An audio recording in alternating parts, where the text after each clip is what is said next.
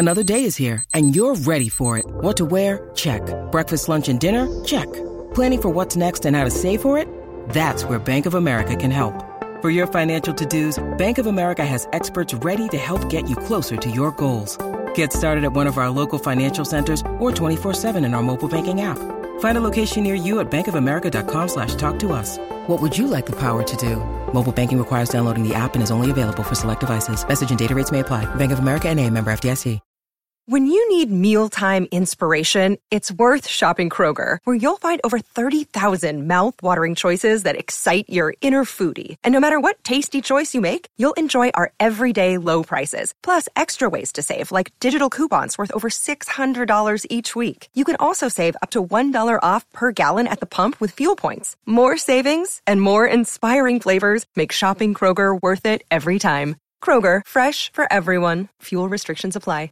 TCL is a proud sponsor of the Score North Studios. Enjoy more of the things you love with TCL. Get in the know, nonstop Vikings talk. It's Purple Daily on Score North and ScoreNorth.com.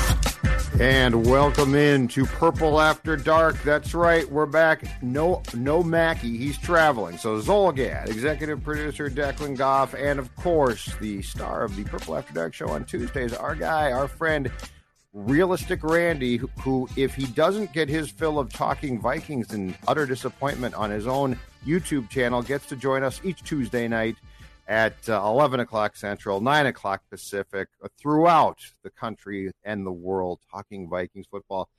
Um, brought to you by our friends also, Surly Brewing. Enjoy a, a Surly, it's delicious. I particularly like the Furious. And we also want to thank our friends from TCL enjoy more with TCL. That's where you should watch your football on a TCL television or Mackey Judd and guys like Realistic Randy. All right, my man, I want to turn it over to you because we, I think, we're optimistic a little bit last week, and we saw the Vikings beat the Seahawks, and we all sort of said, well, Seahawks really aren't that good. But you know what? We're not going to rain on the parade that was. Uh, a game in which the Vikings trailed and didn't look great in the first half and came back like gangbusters in the second half. And then they played the Cleveland Browns and they scored on their first drive, realistic. And we all looked at that and we said, Whoa, that scripted drive was nice. I was tweeting about how great it was from Kubiak. Um, the floor is yours now to speak on what happened for the rest of that game. Well, you mentioned it. We were a bit optimistic before the season started. And Judd, if I'm not mistaken, you and I both had the Vikings finishing this season 10 and 7. The way that they've dug themselves into a hole so far, one and three. I mean, they're really looking more on track to finish seven and 10. Two things I thought would be true. Number one, I thought the Vikings would have a competent offensive line. Number two, I thought the Vikings would have an elite defense. Neither of those two things have come to fruition. The offensive line, still a train wreck. I'm tired of talking about it, but here we are. Mm-hmm. Brian O'Neill, he's great. Oli Udoh, he's had his ups and downs. His ups have been fantastic. He's made some great plays, but then there have been other times where he's had brain farts, inexcusably getting turned around. But I'm going to chalk it up to this is his first year as a starter. I think there's a lot of upside with him. Mm-hmm. From that point forward, besides the left tackle, because you're waiting for Christian Darrisaw to play, I think he should play this upcoming Sunday against the Lions. He's a full participant in practice. But Garrett Bradbury, I don't blame the Vikings for still or at least starting the season with Garrett Bradbury as their starter. You want to give a player three years to see, okay, what is this player all about? Third year man out of NC State. But where I do fault them is, and this goes on Rick Spielman, is there was no true contingency plan to say, we want Garrett Bradbury to step up and be great. But on the off chance it doesn't work out, we need someone that's going to be the next man up. And I'm sorry, Mason Cole doesn't do it for me. He's a band aid to the Garrett Bradbury situation. And I'm on record. You could have addressed backup center through the draft. I'm on record. I don't remember if it was a mock draft that I did or a Vikings big board. I literally said a guy that I like for the Vikings is Josh Myers out of Ohio State. And so far this season, four starts, zero penalties, zero sacks allowed. He's been great. You want to know where he got drafted to? He's in the division, the Green Bay Packers. He is the Green Bay Packers starting center. They love him. That's a missed opportunity for the Vikings. And Ezra Cleveland, I, I just, he's an offensive tackle. You forced him to play guard to go up against some of the strongest dudes in the National Football League. And I just, I hate this musical chairs of switching guys around on the offensive line. If you want a guard, just draft a freaking guard. Why is that so hard? I, I just, the center and left guard spots, that has been a self infliction caused by the Minnesota Vikings. And then the defense. Let's talk about it. All the resources they put into this defense. Right now, through the first four games of this season, the Vikings are the 25th ranked defense, 18th against the pass, 25th against the run, which is really unacceptable. We we talked about, and I know Michael Pierce, he's get, getting an MRI, but even when he was playing and Dalvin Tomlinson is playing, and you have Danielle Hunter, I mean, they're still giving up over 100 yards rushing per game. How is that possible? I've never had a bad defense yet. The last two years, this year and last year, have been pathetic. Yep. 21st defense, 21st ranked defense in the red zone, 11th in scoring, which sounds great, but it's it's hard to really tell because I'm sure it helped out only allowing 14 against Cleveland this past Sunday. But if we want to keep it all the way 100, the Vikings defensive player of the game on Sunday was Baker Mayfield.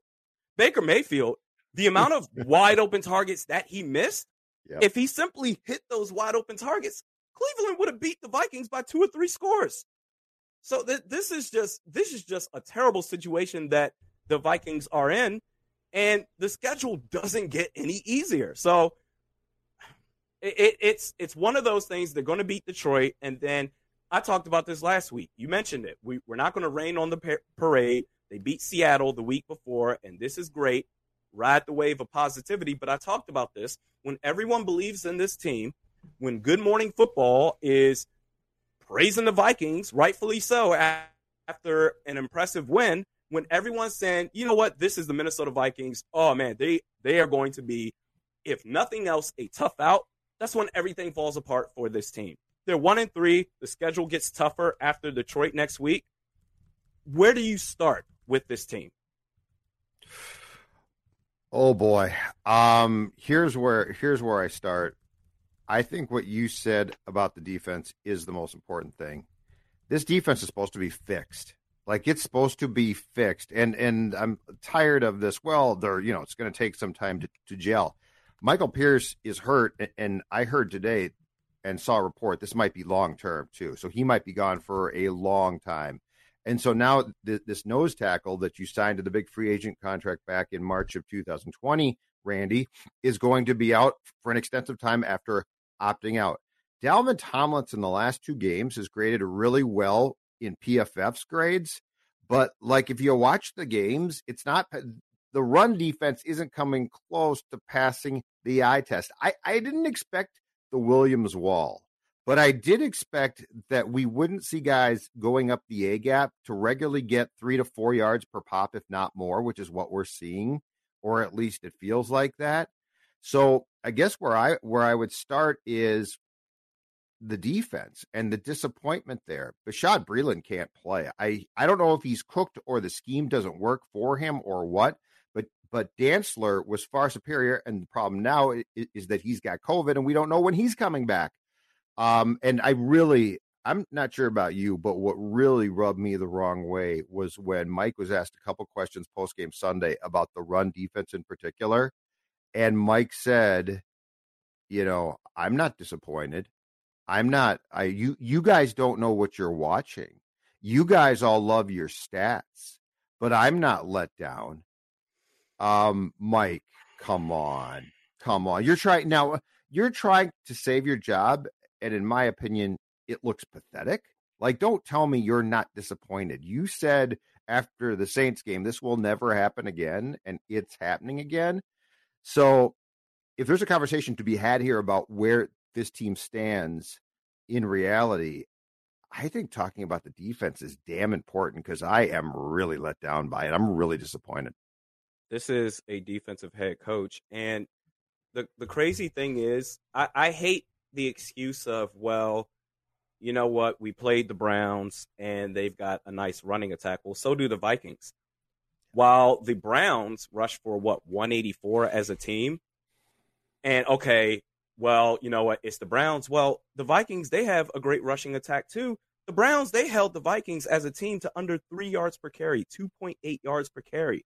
I'm sick and tired of, well, you know what? We're going up against a tough team. What about teams having to face the Vikings? Yeah. Have some pride. And the fact that, and I did see that press conference, I'm not worried about it. You like your stats and all that fun stuff. I, I just think it's gotten so exhausting. I've been talking about this situation for now three years.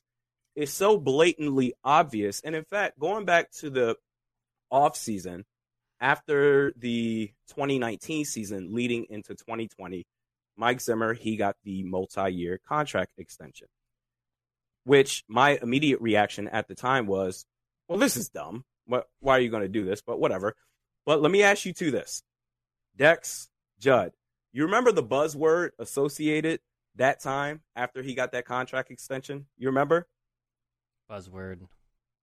No, I mean uh, the the ones that always that come to mind obviously were the tweak with Danielle, but I don't remember the contract one. What was that one? Continuity. Continuity. continuity. Mike buzzword. Zimmer. Yeah. Mike Zimmer. Oh my God, they retained Mike Zimmer for continuity. Which my reaction was, well, that's weak. That that's that's saying to me that we're comfortable. We're not one of the worst teams in the league. So, you know what? He has a semi competitive, but quite frankly, you're never going to win a championship with that mentality. And it's either that and or you know what? There's too much risk. If we were to make a coaching change, it could be worse. And remember the days of Brad Childress, Leslie Frazier. That that was just so weak and soft. But the more that I think about it, ironically enough, we want hashtag continuity that's exactly what we got so far. The biggest problem with Mike Zimmer is that he consistently gets outcoached against good teams. Well, look at the teams that they lost to so far. Arizona, they're red hot. Cincinnati, the jury's still out, but right now they're they're a good team. Yeah. Mm-hmm. Cleveland, they're a good team. And there's always an excuse. So, and my thing is, I'm so tired of just now it's just so obviously out there. When the Minnesota Vikings organization, when they wake up in the morning and they look in the mirror, they see this is what their franchise is all about. So now I'm at the point where I'm seriously just like, okay, if this is how you want to go about your franchise and come up with excuses and, you know, we're just one more year and one more year and you'll do this forever. And Mike Zimmer, you're going to allow him to retire. Basically, he will no longer coach until he decides to. If that's what you want to do, then keep doing what you've been doing. At the same time, you don't have the right to say, we're trying to win a championship. No, you're not. You're not serious. You're not. Because it's right there. Eight years. And quite frankly, being a championship contender and Mike Zimmer, the head coach, are mutually exclusive. Just stop the BS and stop the the words of this is what we're trying to do. No, you're not. You're comfortable. The weird thing about this entire conversation too is uh, because I agree, and and the Wilfs, the Wilfs looked at two things when they bought this team. One is the ability to be good cons- consistently, so you're not awful and then you're good and then you're awful. Uh, but the other thing that they that, that they they prided themselves on going for at that time was championships, and they haven't come close. And with this current administration, here's what's weird about it to me it, you know, they took a shot with Kirk, and I'm not faulting Kirk here, but when they signed Kirk to replace Case, that was like, okay, this is the final quarterback piece. We can't draft one. Rick can't find one, which you just couldn't. Um, and so we're going to sign Kirk Cousins, and Kirk is going to play well enough with our, at the time, great shutdown defense. We lock teams down that we are going to win a title. And I said, you know what? Okay, cool. Like, like I, you don't love the contract, but you're going for it, and it's really hard in this town, uh, particularly to fault teams that that dive into the deep end of the pool. But Randy, it didn't work, and ever since then, it's like they don't know what to do. And so they just keep throwing stuff against the wall. We'll extend Kirk again. Now we'll extend Mike. We'll extend Rick. We'll sign, you know, 2020. We're going to draft the best cornerbacks we possibly can, right? Oh my God, that didn't work out well. 2021, we're going to go sign some veteran cornerbacks. Like, it feels like when they signed Kirk that they really had a plan and it didn't work out. But ordinarily, good franchises pivot off that and they say, okay, what's next? They don't sign Kirk to an extension. They they then go in a different direction. This franchise, it was like the Kirk idea was their last good idea. And since then, it's just like, okay, we'll sign a Patrick Peterson now. We'll we'll trade Diggs, but we'll draft a Jefferson, but we still won't really use him like we should. And that's the last so post 2000 basically 18 that's what's been maddening about this is i guess my question would be what's your mission here like what are you doing exactly because i used to know and now i honestly don't know i'm i'm confused as to if there is if there's a guiding light here if if there's a track that they're trying to be on i can't tell you what the track is now i used to have the ability to at least tell you that it might be wrong, but I could tell you.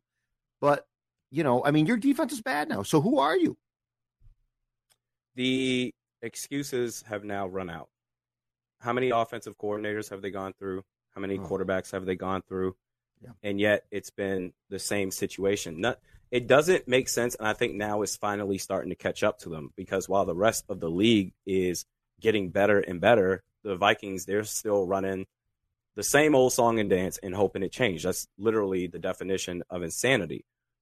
I mean, you can even go back to this draft, for instance. You drafted Kellen Mond, and for what? If you're still going to have Sean Mannion on this roster, what, what does Sean Mannion do?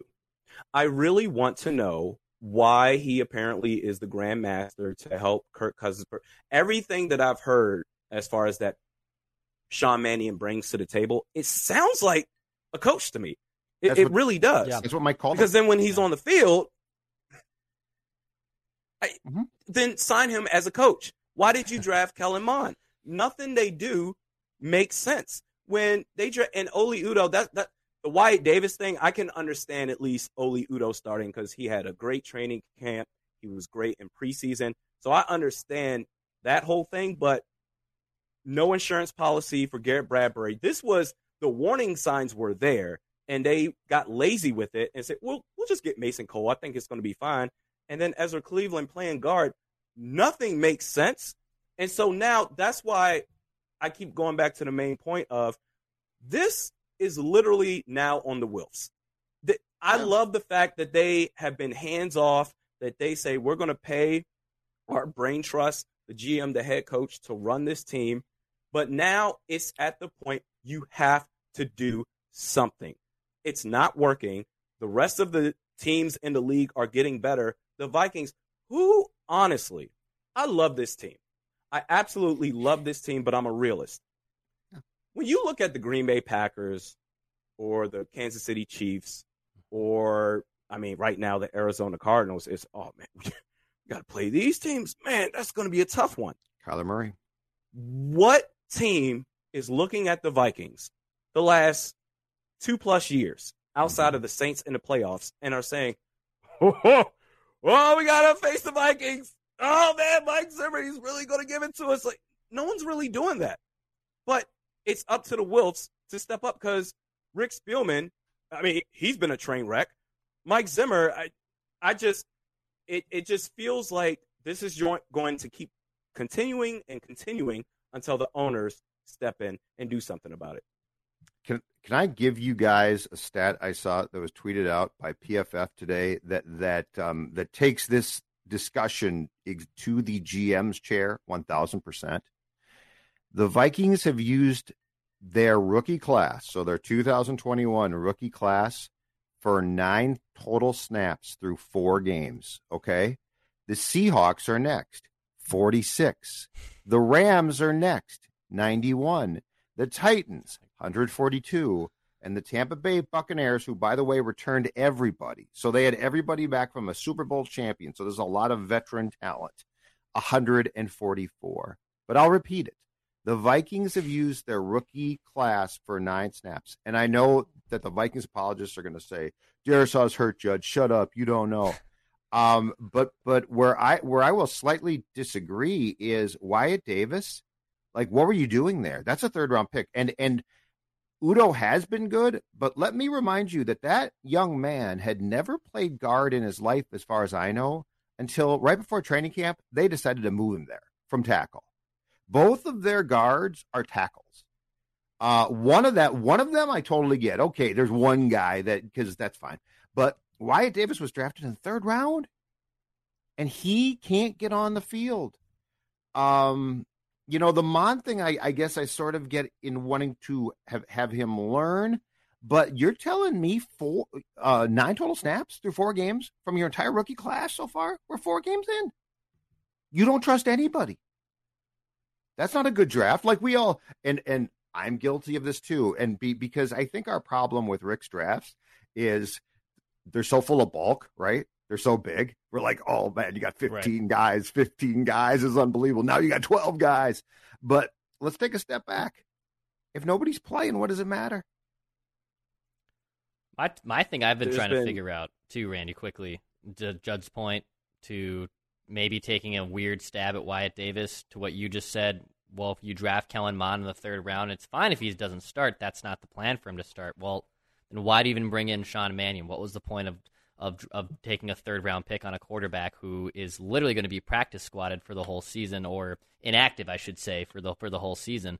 Um, I'm what I've been trying to figure out over the last four after the last four weeks, and you and I talked about it last week about the defense. Who is now trying to serve who? So in the offseason, was it Zim that went to Spielman and said, "Get me these guys. I know we have limited resources, but get me these guys. Get me Patrick Peterson." Get me Dalvin Tomlinson. Michael Pierce will be back. Danielle will be back. Anthony Barr will be back. We'll be fine. Or was it Spielman that said, all right, man, well, if you don't want to play rookies, here's what I can do. I can give you these veterans, and, and you plug and play them. You're the defensive guru. You figure it out. But at the same time, I'm going to take a third round pick on a quarterback and take a guard who isn't ready yet and take a tackle who we are just convinced will be fine, even though he just had core surgery, and then he's an additional one a week before the season. I'm trying to figure out who was serving who and, and, and who was really at fault here. And that's where, I mean, obviously the, the easiest scapegoat in, in unfortunately the three dragons that are Cousins, Zimmer, and Spielman, the easiest scapegoat and the easiest head to cut off immediately tomorrow if you wanted to is Zimmer because he's the head coach. But it's hard for me to just then say, well, Rick Spielman's at is completely gets a free pass, and he's been here longer, and it's fine. The organization loves him, the Wilfs love him. I, I think they both go. I think they both have to go because both of them literally have served the entire purpose and both of them have not achieved their result. Mike went to, I, I can guarantee you, Mike went to Rick. That the Christmas Day debacle for, for the defense free agency. Yeah, yeah, the Christmas Day debacle left a mark on Mike that probably probably will will remain with him through the rest of Mike's days on this planet. Uh, that had to be the hardest game for Mike to ever watch. His defense got done. They got embarrassed. I mean, Sean Payton who's his buddy, right? Because they used to match wits, right? They didn't match wits on Christmas Day. They got run. So I guarantee you, Mike went to Rick and said, because there's no way that Rick, in his right mind, I mean, even Rick being goofy at times, would say, you know what we should do? We should sign another nose tackle for the second consecutive March, and we'll just move him to the three tech, which, by the way, is a very, it's a different position and it's tough to play. Um, so Declan, I can tell you right now, this this is on Zim but Wyatt Davis is on Rick. I, I guess my question is this. We're not dumb. When they drafted Wyatt Davis in the third round, they clearly planned to plug him in. And my understanding is he came into the mini camps, off-season camps, a little bit heavy. Um, you don't move Udoh to the guard position days before training camp unless you're panicked. So Wyatt Davis was the plan. There's no way he wasn't. They they wouldn't say that now. Um, but that one's on Rick. Like that's a third round pick, dude. You just sort of flushed it for now, and you weren't supposed to flush it. So yeah, there's blame to go around. But the defensive thing, Mike got Mike got haughty last year and thought I can develop cornerbacks. It's like yeah, you can develop cornerbacks, but not rookies. You're going to plug Gladney and Dan. Yeah, well, and and also, I'm sorry, you can't just draft two corners and plug them in. Like, uh, no, no coach can just do that. So Mike went to the GM and Mike said, "Hey, we got to fix this." But the but where and where Mike is going to get himself fired is he said, "I'm sure if you fix this with the personnel, we're going to be good." Because this team expects to be good. The the internal for eh, for all all the apologists out there right now saying get off Cousins' back, get off this team's back. They they need time. This team internally, we know for a fact, said we're not rebuilding, we're bouncing back, and we're going to contend. And so I don't care if you're losing close. I don't care if you're saying you don't, you guys don't understand the football game you're watching, but I do. No, that's a bunch of BS. You expected to be good, you're not good, and you're now panicked and trying to give us spin on why you're not good. Well, and especially they definitely were going all in for this year because look at the starters on defense, the amount of starters that have yeah. one year deals with no depth behind it worth a damn. The Wyatt Davis thing is, I mean, if the Vikings up to this point have had no problem moving guys around on the offensive line for years up to this point, I mean, your left guard situation is a disaster, but it's a logjam because then you would be saying, okay, we screwed up on Ezra Cleveland, which that's on you. You should have played him at tackle.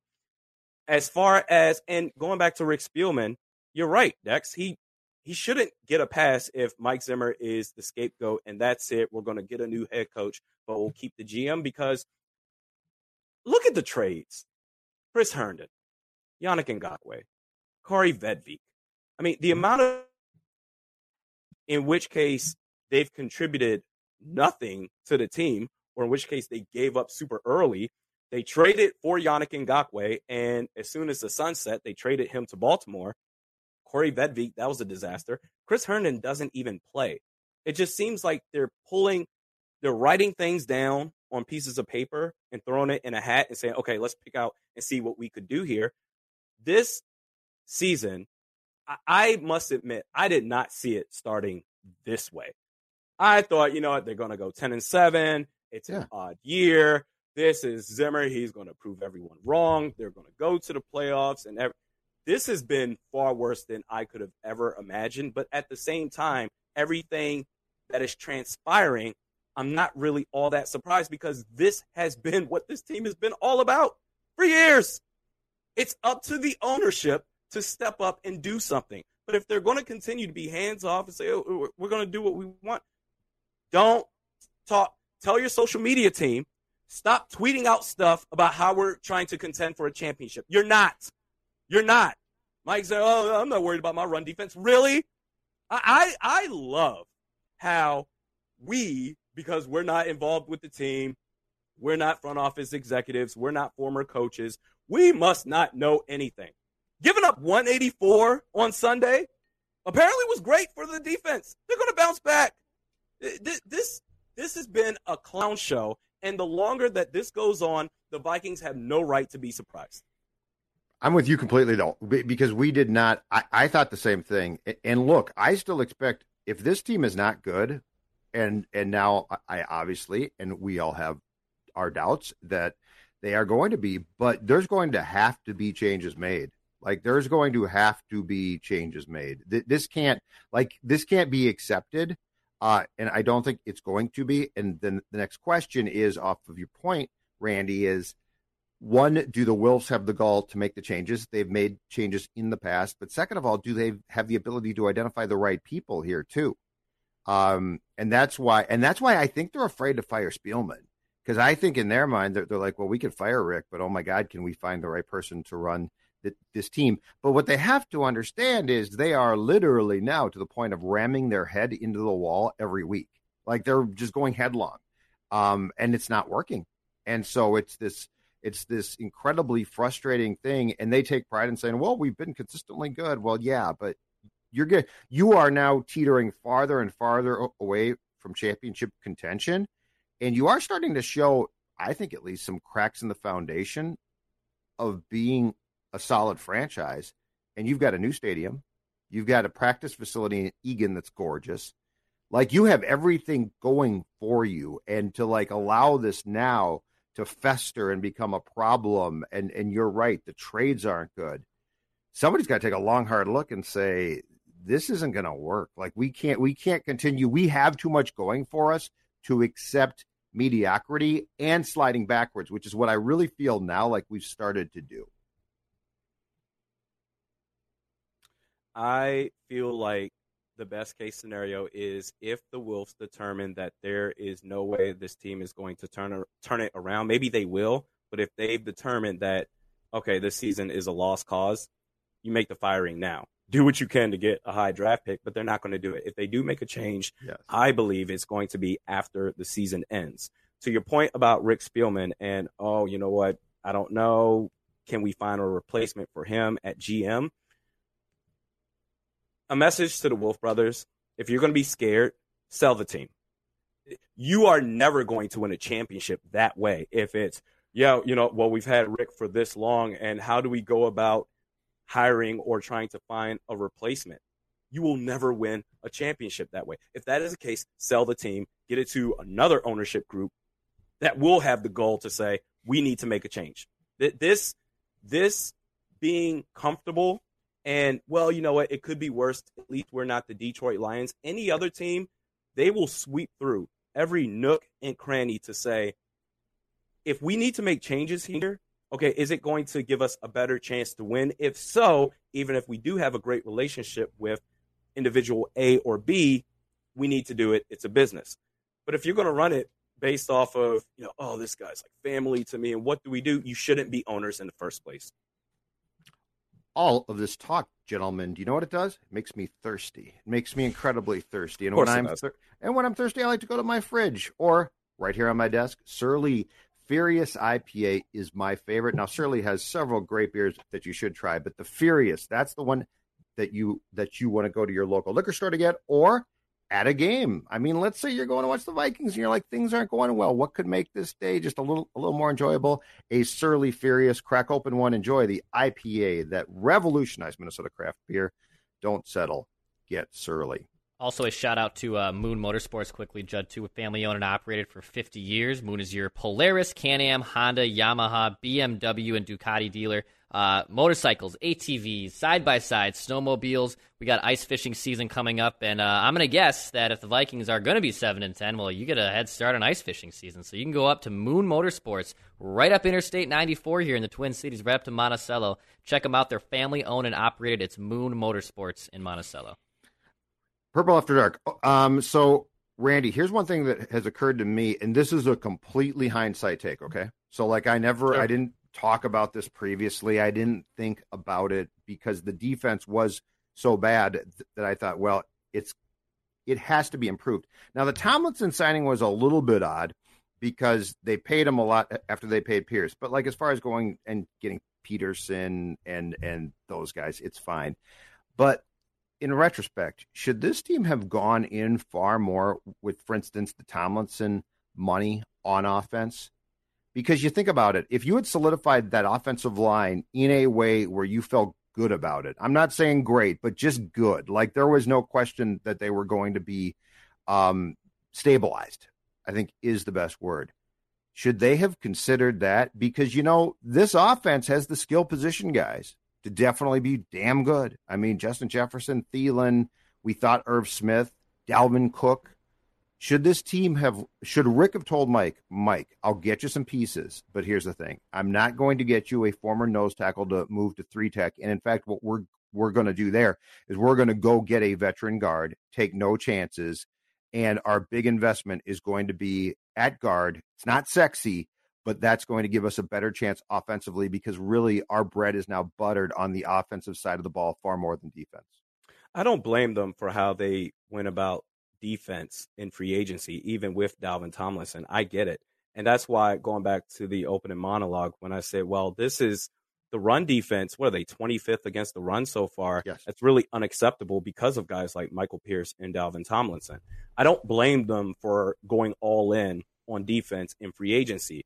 My thing was, okay, you need to be, you need to keep that same energy in the draft for the offense. And I thought, I mean, we all, I don't know how you guys felt, but I feel like the majority of Vikings Nation, we thought this is great. Christian Darrisaw, mm-hmm. Wyatt Davis, they addressed the offensive line. You have your right. backup quarterback.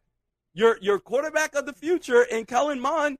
This is going to be great, but they butchered it. They butchered it altogether. Wyatt Davis is not playing. They kind of stuck themselves between a rock and a hard place with Ezra Cleveland playing at left tackle. Christian Darrisaw, maybe he'll play next week against the Detroit Lions. It, it, it's just gone between the terrible coaching on defense and the players just not producing. What a disappointment that Bashaud Breeland has been. We didn't think that he would be the worst cornerback in all of football. Between that and the offensive line, and I talked about this last week against Seattle, that's great. The offensive line, they looked really good, but Seattle's defense is terrible. Their defensive line is god awful. How are they going to look going up against a legit defensive line? And they reverted back to earth what we saw against Cincinnati. Ezra Cleveland, the only reason I think he's not getting talked about enough is because Garrett Bradbury is taking so much heat. It's like, all right, okay, Ezra Cleveland, you get a pass here, but if the Vikings eventually do move on from Garrett Bradbury, Ezra Cleveland is going to be that next guy. It is not his fault because they are forcing him to play out of position. I don't blame them for how they address defense in free agency. I thought they did a great job in the draft, but just the way that it's just materialized, it's just been a complete 180 from what we thought it would result to be. I think, barring a miraculous turnaround, and I mean miraculous over these next what 13 12 12 13 games garrett bradbury's fifth year option is not going to get picked up like it's it's it's a foregone conclusion they're going to ride it out and even if he comes here for year four next season that's not even a guarantee what Judd? I think they have to make that decision before, like, by the league year that starts, right? Is the that fifth is year? That... Yeah. The, well, um, because he's on his first contract, the, the fifth year option decision has to be made, I think, by some point in May.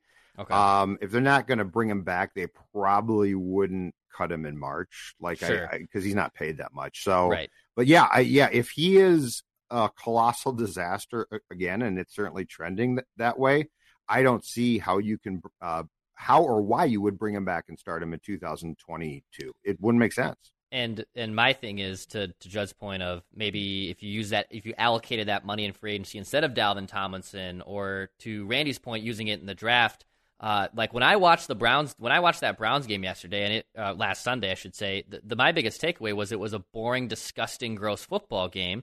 And even though there was a lot to take away from it, and as we're clearly still ranting about it three days, two days later, um, when you have Justin Jefferson and Adam Thielen, and I know we had a hobbled Dalvin Kirk, uh, Dalvin Cook, but Kirk Cousins off to a great start. The fact you're only able to score seven points when like Baker Mayfield gifted you every single chance to win that game and you have all these weapons on offense, and you still get gashed for 190, the Browns look at that and say, "Ha ha!" Like we literally asked you to win the game, and we're and we're still walking away from it saying we won the game when Baker Mayfield gifted you numerous opportunities. I mean, Baker was god awful in that game on Sunday, and when you have all these playmakers on the Viking side on offense, you add a Joe Thuney to the mix, or you add like a more competent guard, or just someone you can plug and play on the offensive line that either in the draft or in free agency you probably win that game. You only allowed 14 points. You probably win that game. And I think that's why the sloppiness is what frustrates me because this team is too good on offense and too talented to have a game like that. It's unacceptable. In front of those poor fans, too. This fan base is so loyal. They love this team. That's what I feel bad for the most because the energy from the organization has not matched the energy the expectations from this fan base. They love this team. And going back to the Browns is interesting because the Cleveland Browns are everything that Mike Zimmer wants the Minnesota Vikings to be. Tough, physical, run the football, great defense. Who's the head coach for the Cleveland Browns? Oh, let's see. Um, the Golden Kevin, Boy. Kevin Stefanski? Kevin the guy Stefanski. who could have got the job here if Zim had lost the playoff game to the Saints in 2019? Is But- that who oh you're talking God. about? But- oh my God! But Judd, it could be worse though. Oh my God, Kevin Stefanski. If we let Mike Zimmer go, we we'll never see another eight and eight season again. We we can't take that chance. And now look, his first year, he got the Cleveland Browns to the playoffs in forever. They're probably going to make the playoffs again. It's stuff like that that just really annoys me. Why are the Browns good though? Like, let's fundamentally start off with why they're good. They are Great good. offensive At, line. offensive and defensive lines are both great. And, and I will give, as far as building a team, I will give Brad Childress credit for this. When he got here, and I mean, this is not a new football theory. So, but when Brad got here in 2006, what did he immediately address? Both sides of the football and the lines. Not, not, I got to load up on D linemen and a, you know what, offensive line, yeah, they can fend for themselves. He signed Steve Hutchinson. And I talk about it over and over and over again, but I will never tire of the fact that Brad Childress went out and signed a Hall of Fame guard. And you know what happened? A good offensive line became better. Bryant McKinnie became better because Steve Hutchinson anchored that whole damn thing because he was going to Canton. Um, and the Cleveland Browns have that. The Cleveland Browns have a really good line on both sides of the football, and they're mean and they're nasty. And it, it reminds me of what the 49ers had in the in the 2019 season playoff game when they kicked the Vikings yeah. asses up and down the field.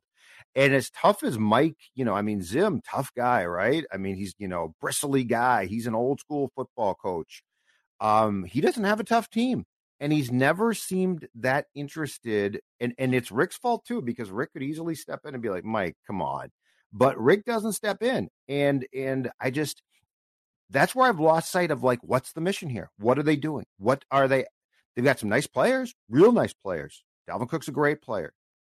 Jefferson's great to watch. Love to watch, him, and he runs great routes and he's a great player. But like, what's their mission as a franchise to get to a championship? Because it can't be. Have you seen our skill position guys? And by the way, we're building our defense out again. That can't. That's not your template. So this is where I just get really, really confused about what they're doing. And and it has seemed to me for a few years that Mike and Rick might begrudgingly do what the other wants, but I don't think they're on the same page. And and that's where Randy, you're right. The only people that can step in then ownership. This team is soft. Uh, oh yeah, up. but they, have been soft for a while. They have been, but th- that's the thing. The amount of opportunities you see Kevin Stefanski, he walks away. He makes Cleveland great. Mm-hmm. See these other teams building up. Any other coach that had their hands on these guys, Jefferson, Thielen, Dalvin Cook, even Kirk Cousins. I know you guys, you go back and forth on Kirk Cousins going back to Sunday's game. I didn't like the fact that he did what basically a dump off to Tyler Conklin for one chance in the end zone. You should have took two shots in the yeah. end zone. But Kirk Cousins, when you put an offensive line in front of him, I get the protection isn't always going to be there, but he's shown when he has protection, he's one of the elite quarterbacks in this league. Any other coach that had their hands on these weapons, are you kidding me? We are going to tear the roof off every single team that we play. This team is soft. It's led by the head coach. I'm tired of talking about it. I'm so exhausted from talking about it, and I'm sick of seeing the amount of excuses. I started this at the end of the 2018 season because going back to 2017, 38 to 7. That and just to be clear, people think I've always hated Mike Zimmer. That's not true at all. Before the NFC Championship game, I was all about Mike Zimmer. I remember when he got to Minnesota in 2014, the immediate turnaround for that defense. I said, you know what? I think they were like middle of the pack defensively. But I said, okay, I see what's happening here. This this could be something special. But then came 38 to 7, and I said, you know what? I'm not saying fire the guy, but this is a problem. Mm-hmm. Give him next year, turn it around, get back at it. Kirk Cousins, this is the missing piece. You're still going to have a great defense. Let's go. And in 2018, you lose to the Chicago Bears with a chance to make it into the playoffs, week 17. And then we go beyond that against the Niners. You're right. We were soft against them. 2020, yeah, okay, everyone was hurt. I had a bad defense. Everyone's healthy for the most part this year, and this team is still soft. That's what it is. I'm so sick of this fake tough guy act by this head coach without producing results. He does more of this instead of coaching on the sidelines. We're never going to get anywhere with this guy. So, again, if the Wolf brothers were too scared to do anything about it, then just keep doing what you've been doing. But don't be surprised at the results. What should our our demeanor be a week from today when we gather again with Phil in tow and talk about what I'm sure will be a victory against the mighty Detroit Lions because I was willing to give them I'm serious here. I was willing to give them the Seahawks game. Like, okay, I'm not to get on, on here and be like Seattle's awful, but that so but you know, if they don't beat Detroit, the whole thing's in, in huge trouble. And because I don't think that they would beat Carolina then, and I think there's a good chance that Mike would probably be dismissed at the bye week. But they're going. But in my opinion, they will beat Detroit. So when they beat Detroit, what should our attitude after that win be? Because uh, I'm going to have a harder time buying in and and selling the light, happy. Hey, the Vikings won against Detroit. Um, so what will your reaction be when they win 38 to 17 or something like that, Randy? I called it on my YouTube channel. I said they're going to beat Detroit. And what's going to happen is they're going to say, see, we told you guys, you didn't believe in us. Now watch us go. My attitude is going to be the same. You did exactly what I thought you would. Yep. Now you're going to go up against a team that following week, which I pegged that as a win. Easy. Carolina, are you kidding me? They're a good team. Sam Darnold has been great. Now, yep. their offensive line has been pretty bad, but at the same time, our defensive line, besides Danielle Hunter for the most part, hasn't really made plays. That's not a gimme. In fact, that's a team where, okay, if you can beat them and then go raise your record up to 500, three and three, then okay, then we can start talking. Yes. But guess what? When you beat these easy teams, that's the thing that's always been crazy. This team has always been capable of smacking down on the bum ass teams, the Detroit Lions, the Cincinnati Bengals before this year, before they got actually good. But the teams that just weren't good, the Vikings, they could beat them up all day long. It's against quality teams where the team falls apart. You get consistently outcoached. You get conservative at the end of the first half. You play not to lose instead of playing to win. The clock management has been downright awful. It's against quality teams where you're nowhere to be found. Everyone that supported you leading up to that game, and it's not even win the game because too many things can happen, just look like you belong on the football field. See, I realize this is your guys' YouTube channel. I was about to say something, so I got to make sure I dial it back a little bit. Make sure you show up on the football field, look like you belong. And, and he yeah. doesn't. Their, their team does not. My attitude is going to be great. You beat up the team that we thought you were going to beat up. Right. The Lions are awful. Dan Campbell. Jared Goff has been a disaster. What are you going to do against a real quality team? If they win that game and honest to God start talking about you owe you guys all and you guys and gals didn't believe, I will vomit. I will puke. I will be, you know, if you win that game, say, I'm glad we played Detroit and now we're going to go play Carolina and hopefully win because that will be, I, I mean, and if they don't win that game, if, and if, so if they lose, I really think that there's going to be that that they'll lose to Carolina and Mike. That's the only way. But I think that there's a very possible chance that if they lose to the Lions, that Mike gets fired going into the bye week because at that point in time, it's a disaster. And this is not 2020. I think last year they're, they're, they're, they said, well, we misjudged things, which, by, by, the way, they did grossly. But I think they said, well, we misjudged things, and you know, we didn't know really defensively. We thought we fixed it a little bit, but we didn't. And so I think they sort of flushed it and said, we're going to come back in 2021. But if we are then what six games in, and you're one and five again, which I believe was what you were last year um, you can't just come back and be like, oh, it's going to be fine. At that point in time, I think Mike's gone. I think Rick stays for the time being, but um, I think that's the point that you're talking about. By the end of the year, a house cleaning. And by the way, too, if that's your record, be as bad as you can possibly be. Because the one thing that still ticks me off about 2020 is why didn't you make more trades at the deadline and let it ride out as bad as it could have to get the draft pick? You know, that drove me crazy. I hate teams. I absolutely abhor not good teams that don't care that much that do the will show you rally and then fall short. I, I do think though to counter your point that uh, like trade deadlines and trade sell-offs just they don't happen in the NFL at the deadline. They just don't. Now, should teams start doing that more? Should have the realization of like, hey, we're one in five. The trade deadline's next week. Let's sell off some pieces. Let's get a couple mid, more mid round picks. Let's take more lottery tickets and do that. Let's absolutely start doing that and have the realization that we're not going to be a good football team this season. Let's start doing it. For whatever reason in the NFL, that's just never like the trade deadline of all the great things the NFL does, and they do everything and they are supreme. The, they handle the trade deadline as the most boring one by far. True. It's not even close. It's picked up a little bit more though, and they traded. Once you trade Ngakoue, you could have opened the floodgates. Harrison mm-hmm. Smith, who by the way I'm not quite sure is still the, the player that he was. Harrison Smith for a draft pick would have been a great guy to trade. But but that was I mean last year was a year to just let it go. Just let it go. Let it slide, man. Get the seventh pick. Get the sixth pick. Make it easy. I will say, in Mike Zimmer's defense, though, when when his back is up against the wall and he knows the pressure is on, he knows that outlets like this right here said, "Zim, oh my God, this is ridiculous this way." Because I will say, the players, I feel like outside looking in, I feel like the players love Zim, at least on defense anyway. I feel like they love their head coach.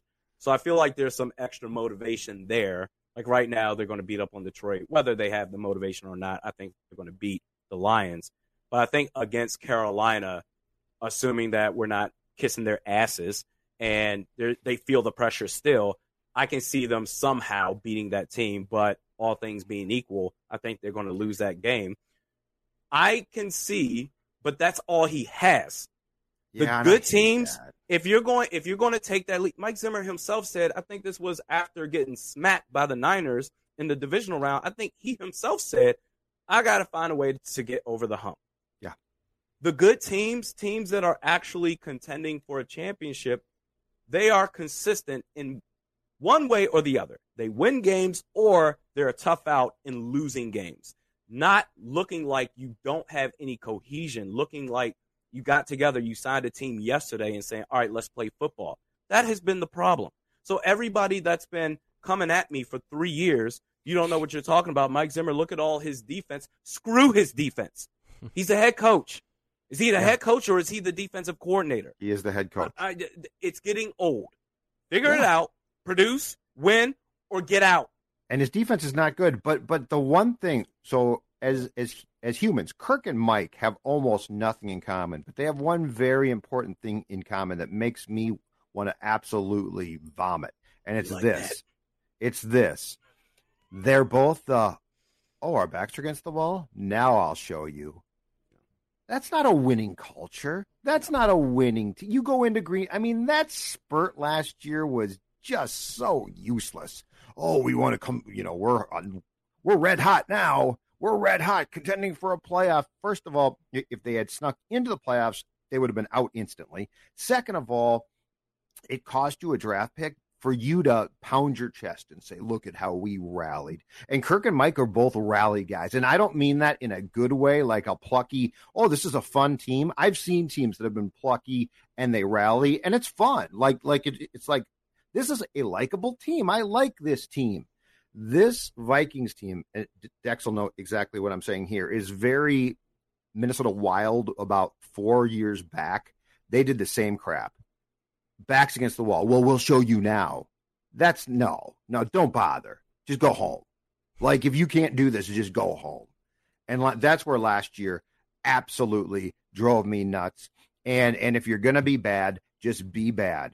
Uh, because this is this, and that's that's the problem. This is not a likable team again now. Like this is becoming less and less. There are people I like. There are players I really like, but I'm talking about the galvanized team, the team as a whole. The 53 man roster and coach is not a likable team. It's a team that finds ways to screw up. And last thing too, the Cleveland game drives me nuts because of this. You have to win that game. Yeah. You're playing a good team, but you're supposedly a good team. You're at home Baker Mayfield, like, and and this is the thing that the Zim teams used to do, and this is a complete indictment against the Zim teams now. That building flustered Baker beyond belief because that building can do that, and that's a credit. Yeah. There, there were some, believe it or not, who said the fans weren't loud enough. Okay, first of all, that's nonsense. I was there. Second of all, stadium, yeah. Baker Mayfield was a mess in part because he can't deal. And so you had every home field advantage. You scored first, and you still lost. And that, in my opinion, I know the Browns are good, but that's a must-win home game for a Mike Zimmer coach team that prides itself on defense. And losing is inexcusable. Mike Zimmer has been a waste of time as a head coach. And going back to this is not a likable team. I love this team. I grew up in the Washington, D.C. metropolitan area. I identified with the Vikings because of Randy Moss. I love this team. But this team has become one of those things where it's just, okay, yep, Zimmer, he's going to get out there and they're either going to win or they're going to lose. But hey, guess what? We're a couple of plays away from being a good team. Oh my God, a couple of yep. plays from being 4 and 0. It's gotten so ridiculous. And I think the one thing, if nothing else, that's going to be so disappointing the amount of talent that's been wasted under this regime. You think about 2017 Xavier Rhodes, 2016 Xavier Rhodes, Harrison Smith, Danielle Hunter, Eric Kendricks. I mean, maybe not this year, but before that, one of the best, if not the best middle linebacker in football the amount of talent. Stefon Diggs. Stefon Diggs forced his way out. He was super childish about it, but he came out later and said, "Look, you want to run the football? This ain't for me, dog. Like this, ain't. You would think with the talent that you have, let, let's do the best we can. How can we figure out ways to win?" And when I hear speeches from last year, this was from Eric Bieniemy, and I'm paraphrasing here, but when I hear coaches talk about, I know you're talented. I tell my players all the time, paraphrasing, I tell my players all the time, I know you're super talented, but there are going to be some times where we may have to dial it back to do what's best for the team to win. That to me says a coach that is relate relatable, a player's coach. And then you have this crusty fart that's just this is my way or the highway. Anthony Barr is the greatest player of all time. He's the second coming of Lawrence Taylor. He literally does nothing. He's just super stubborn. And maybe this year he's been a little bit more lenient in the fact that maybe he's feeling the heat and let's open up the playbook. But it's it's just one of those things. The amount of talent that's been wasted and the amount of opportunities of other candidates. Kevin Stefanski, he was right there in our building.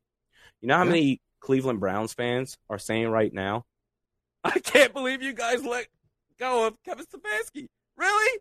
Thank you so much. He's turned our franchise around but because um, Mike Zimmer, we can't let him go because oh my gosh, we're gonna. Oh my gosh, you remember Brad Childress and Leslie Frazier? We don't want to see that again. It's just this has been a waste of time. I still love this team, but it's one of those things where I look at this team with this regime and say, all right, all right, we're gonna roll out the tires again, huh? Let's see if it changes. It doesn't, but let's do it. Dex, final thoughts from you? Just win. In the words of Al Davis, just pull a Raiders here. Just win, baby, win. For God's sakes, if you lose to Dan Campbell, heads are rolling. So, for please take care of Man. Yeah, Campbell but let's but, but but again, let's dial her back if they do win because I'm not going to come I on agree. and show as real like oh they beat you, Detroit. You see when Kirk, Kirk told me they're back, they're back. You should not have that mindset until basically you play the Lions again. Because out of the bye, you get the Cowboys, yeah. hard game. Oh. In Baltimore, tough game. In tough Chargers, yeah. hard game. Packers at home at Niners, and then you get the Lions again on December fifth. I love it. Yes. If you want, if you want to come back December second and say, "Hey, told you so," we ran the table, run five in a row against you know five of the top ten teams in the NFL. Okay, you still got a month to play, but I'd say, okay, yeah, you did show us, you did, you take that, but you can't say that until at least December second, and it's October fifth. Yeah, Exactly. No, you're exactly right, gents. Thank you. Great stuff. Fantastic. We'll uh, well from us, not the Vikings. I mean, it's not our it's not our fault. No. You're so negative. Yeah, yeah, yeah, Randy. Why does realistic Randy not be why more positive? Why do you hate Kirk Cousins and Zimmer? I mean, they're my team. You don't understand. Anyway, you know so what? Much to be positive about. Yeah. Those folks, those folks aren't for us. That's okay. We feel the same way about them. Oh, and and uh, plug your your your uh, channel too. Yes, Randy. Uh, realistic Randy. You can just search that on YouTube. I do three videos a week. Follow me on Twitter at realistic underscore Randy. I have an Instagram account. I don't know what it is. Uh, you just search realistic TikTok Randy. I guess you'll find me. TikTok? Uh, no, I, I I don't. I I am 33, but I feel like I'm 78. When I hear TikTok, I'm like, what the hell is that? You don't act 33. I'd pin you more at 40 ish. Yeah, no, I, I feel old. I yeah, you, yeah. Well, and you know why? It's because you adopted the Vikings as your mm, team. Yeah, man. Mm-hmm. This is a youth. That's a youth if, crowd. If you had said 33, you see all this? Yep. Mm-hmm. If yeah. you had just said the Patriots, you'd, you'd look like you were 22. Right. Yeah. Yeah. No. Yeah, that's where you can find me at uh, cool. uh, YouTube three times a week, Mondays, Wednesdays, and Thursdays, and then here on Tuesday nights. We'll talk to you next week. Thanks to the folks from uh, Surly Brewing. I'm Judd. He's Declan. He is Realistic Randy. Purple After Dark.